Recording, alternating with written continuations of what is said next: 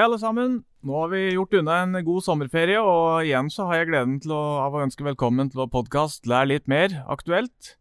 Vi tar jo opp saker som er aktuelle for alle som driver virksomhet.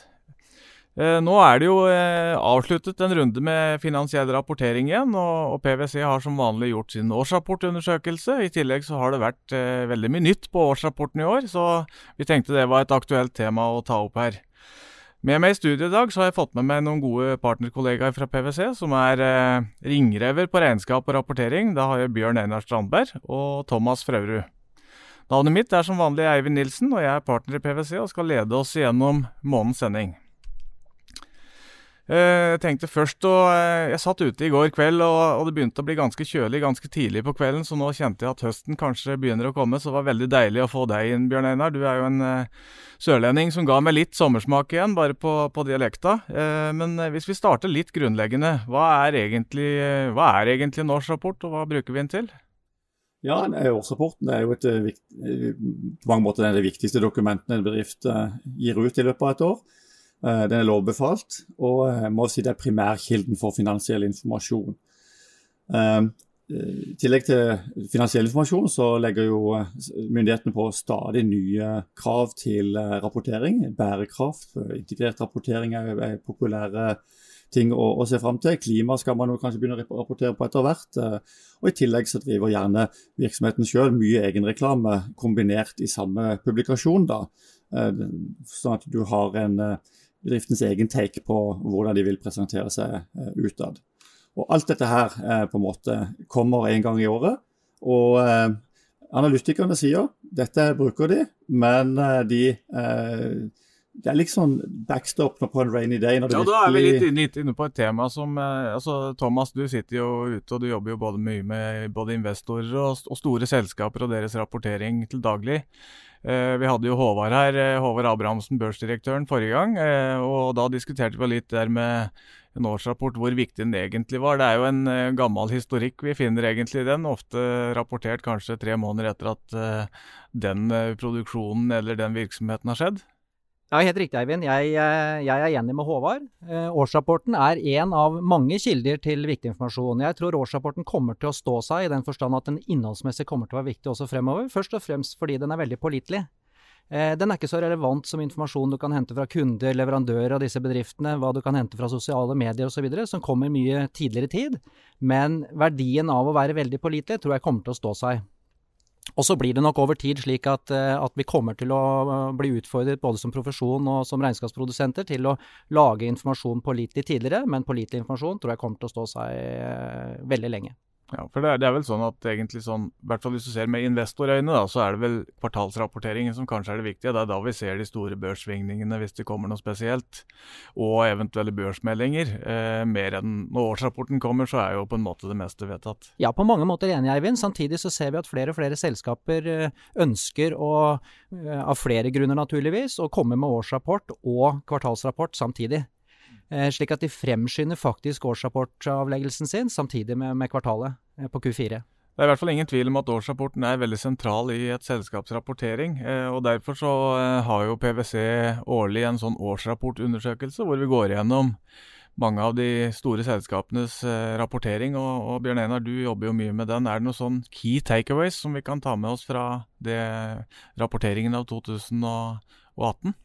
Absolutt. Eh, vi har eh, ikke bare sett på noen, vi har faktisk sett på alle de børsnoterte rapportene i, praksis.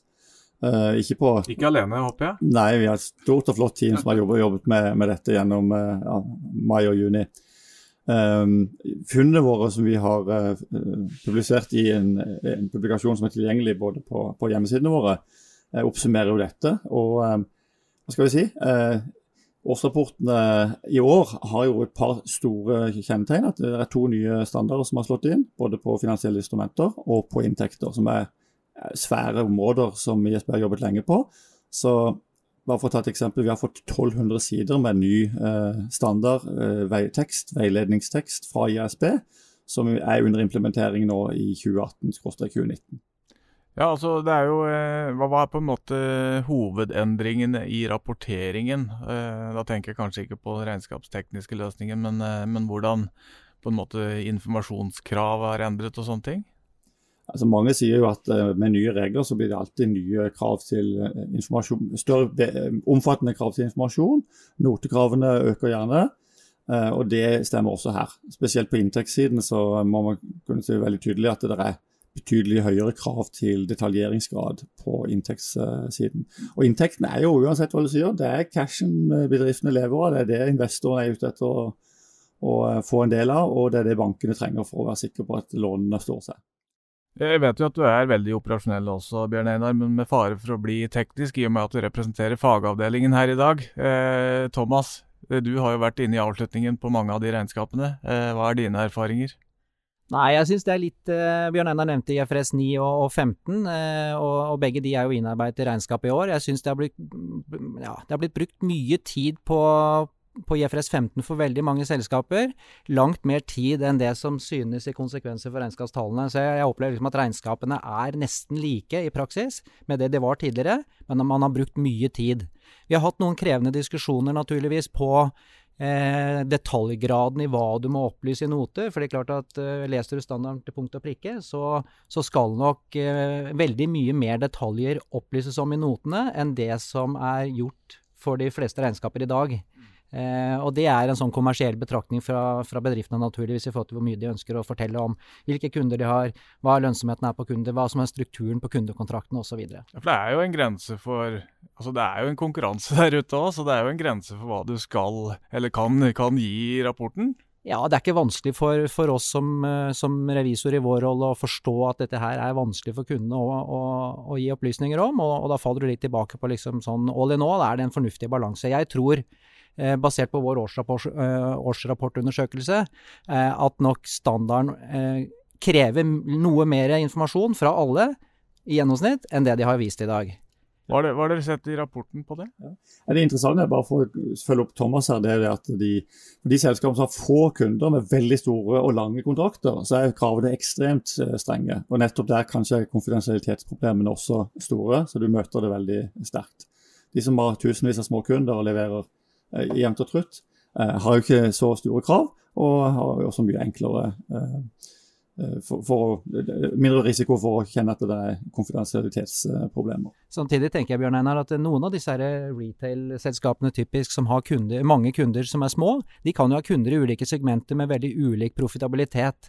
Eh, og I det ligger jo selvsagt informasjon som er eh, konfidensiell i sin art for, på kundens vegne, og som de ikke ønsker å vise.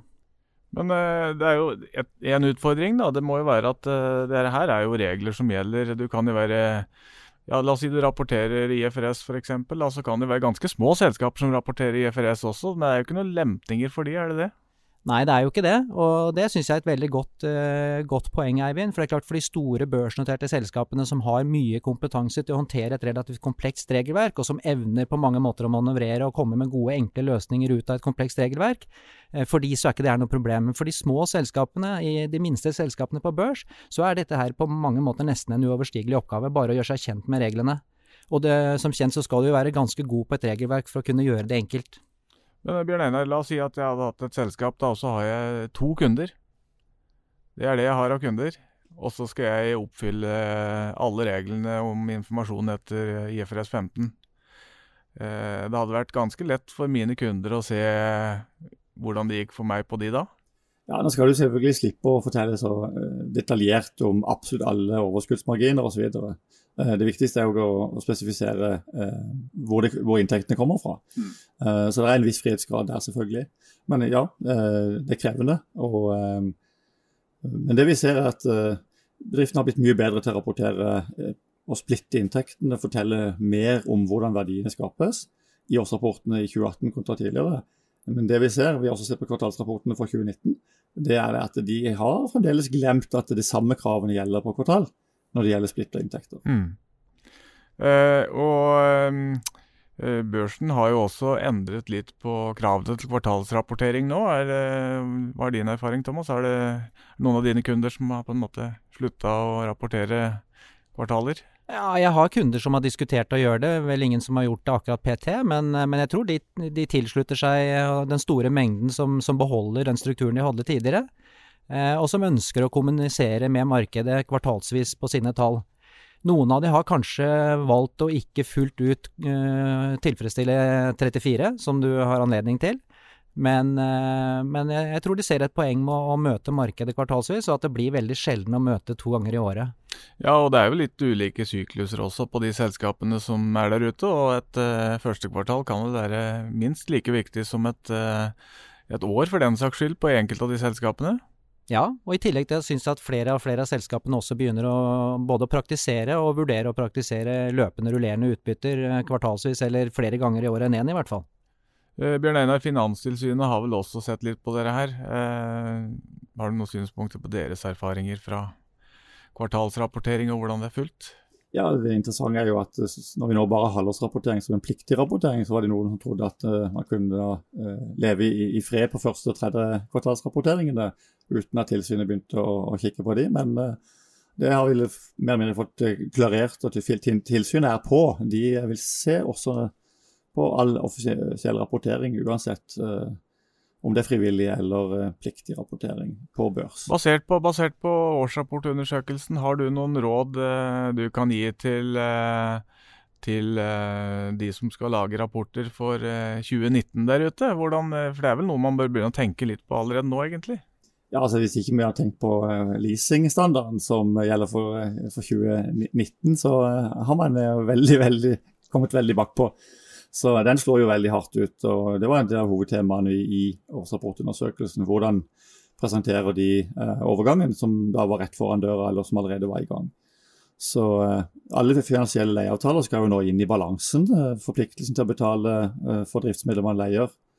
Nåverdien av fremtidige betalinger ligger nå som gjeld. Vi fikk, så langt vi kunne se, 230 milliarder godt og vel, i ny gjeld inn i norske børsnoterte selskaper 1.1.2019.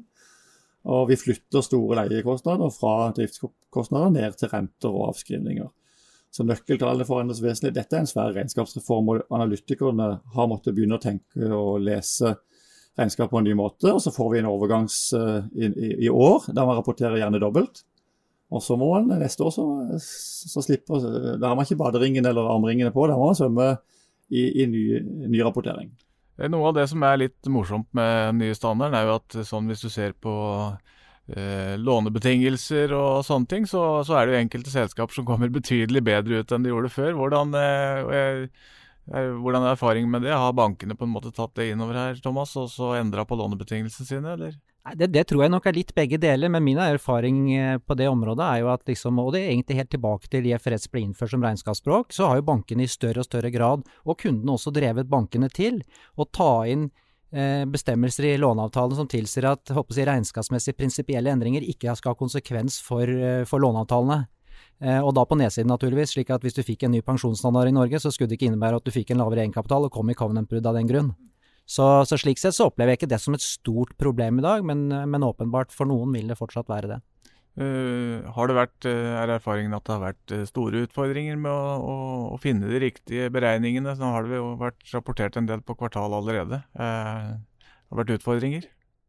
Altså jeg synes jo, hvis jeg, Nå har vi snakket en del om IFRS 15 tidligere, og jeg syns det kanskje var liksom mest eh, arbeid i 2017. At 2018 kanskje har mest dreid seg om å gjøre jobben og forberede seg på, på leasingstandarden som kom fra 2019. Eh, og da er det jo litt, syns jeg det har vært interessant å se. En ting er det regnskapsmessige utfallet og hvilke påvirkninger det får på balansetallene.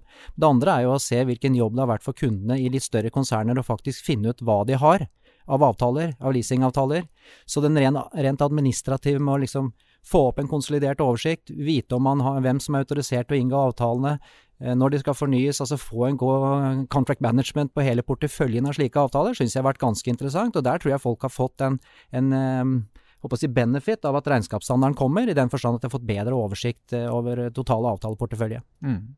Uh, endringer i finansiell rapportering går jo ofte litt sånn i bølger, og jeg føler vel sånn vi er litt oppe i skumtoppen har vært uh, siste året. Uh, Bjørn Einar, kan vi forvente eh, å, å nå få en tre-fire år med litt uh, rolig vann igjen? Ja, jeg tror nok du, Hvis du står på surfebrettet, så kan du nå cruise noen år på, på finpusset på det du har implementert, tror jeg. Um, det er ikke noen store endringer på gang. Um, det er mange sånne vedlikeholdsprosjekter som ISB har satt i gang, og de vil komme um, smått om senn. da. Um, jeg kan nevne en annen ting som uh, eh, litt hot issue som vi har kikket på både i fjor og i eh, år på rapporten vår. Det er denne opplysningen om gjeld som er eh, kommet inn. Altså Man skal forklare endringen i, i, i finansiell gjeld eh, fra eh, i fjor til i år. Og Der har det vært mye rart. og Det morsomme er jo at en av brukerne av regnskapet har klagd inn på en måte praksisen her til fortolkningskomiteen.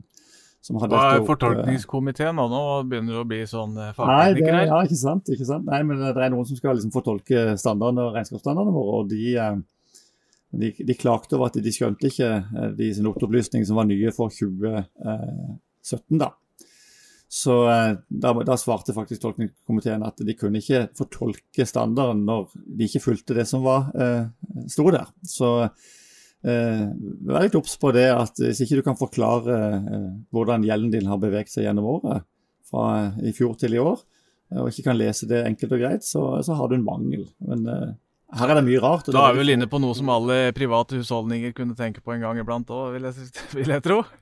Eh, altså Digitalisering det er jo litt på vei inn i, i regnskapsrapportering nå, selvfølgelig, som det påvirker alt annet rundt oss. Eh, og Noe av det som er litt sånn nytt og skummelt nå, er jo det ESF som mange snakker om. Som jeg har lest at det er eh, European Single Electronic Format. Eh, nå skal vi begynne å, å, å putte elektronisk rapportering inn i, i årsrapporten vår òg. Er det, det er riktig, ikke sant? Det stemmer, det. Uh, Helt siden jeg begynte i PwC for 12-13 år siden, så har det vært snakket om hvert år om sånn XBRL og tagging av informasjon og elektronisk uh, rapportering.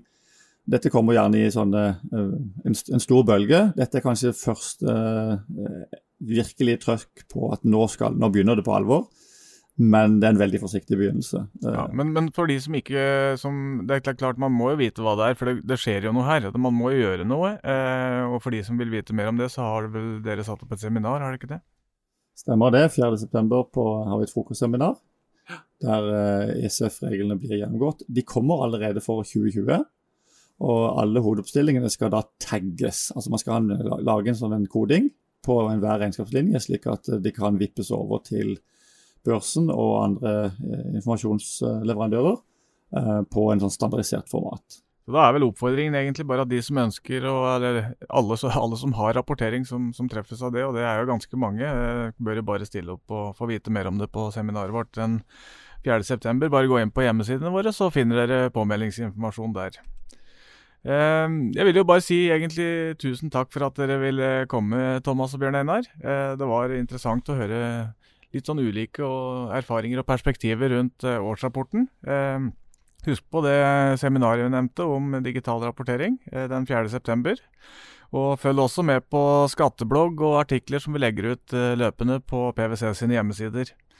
Jeg heter jo som sagt Eivind Nilsen, og håper jo vi treffes igjen når vi slipper neste Lær litt mer aktuelt, og det blir jo da rundt den 15. Så abonner på podkasten, så du er sikker på å få det med deg. Og da gjenstår det bare å ønske alle en fortsatt god august, forhåpentligvis med litt sørlandsidyll på slutten. Takk for det. Takk for i dag.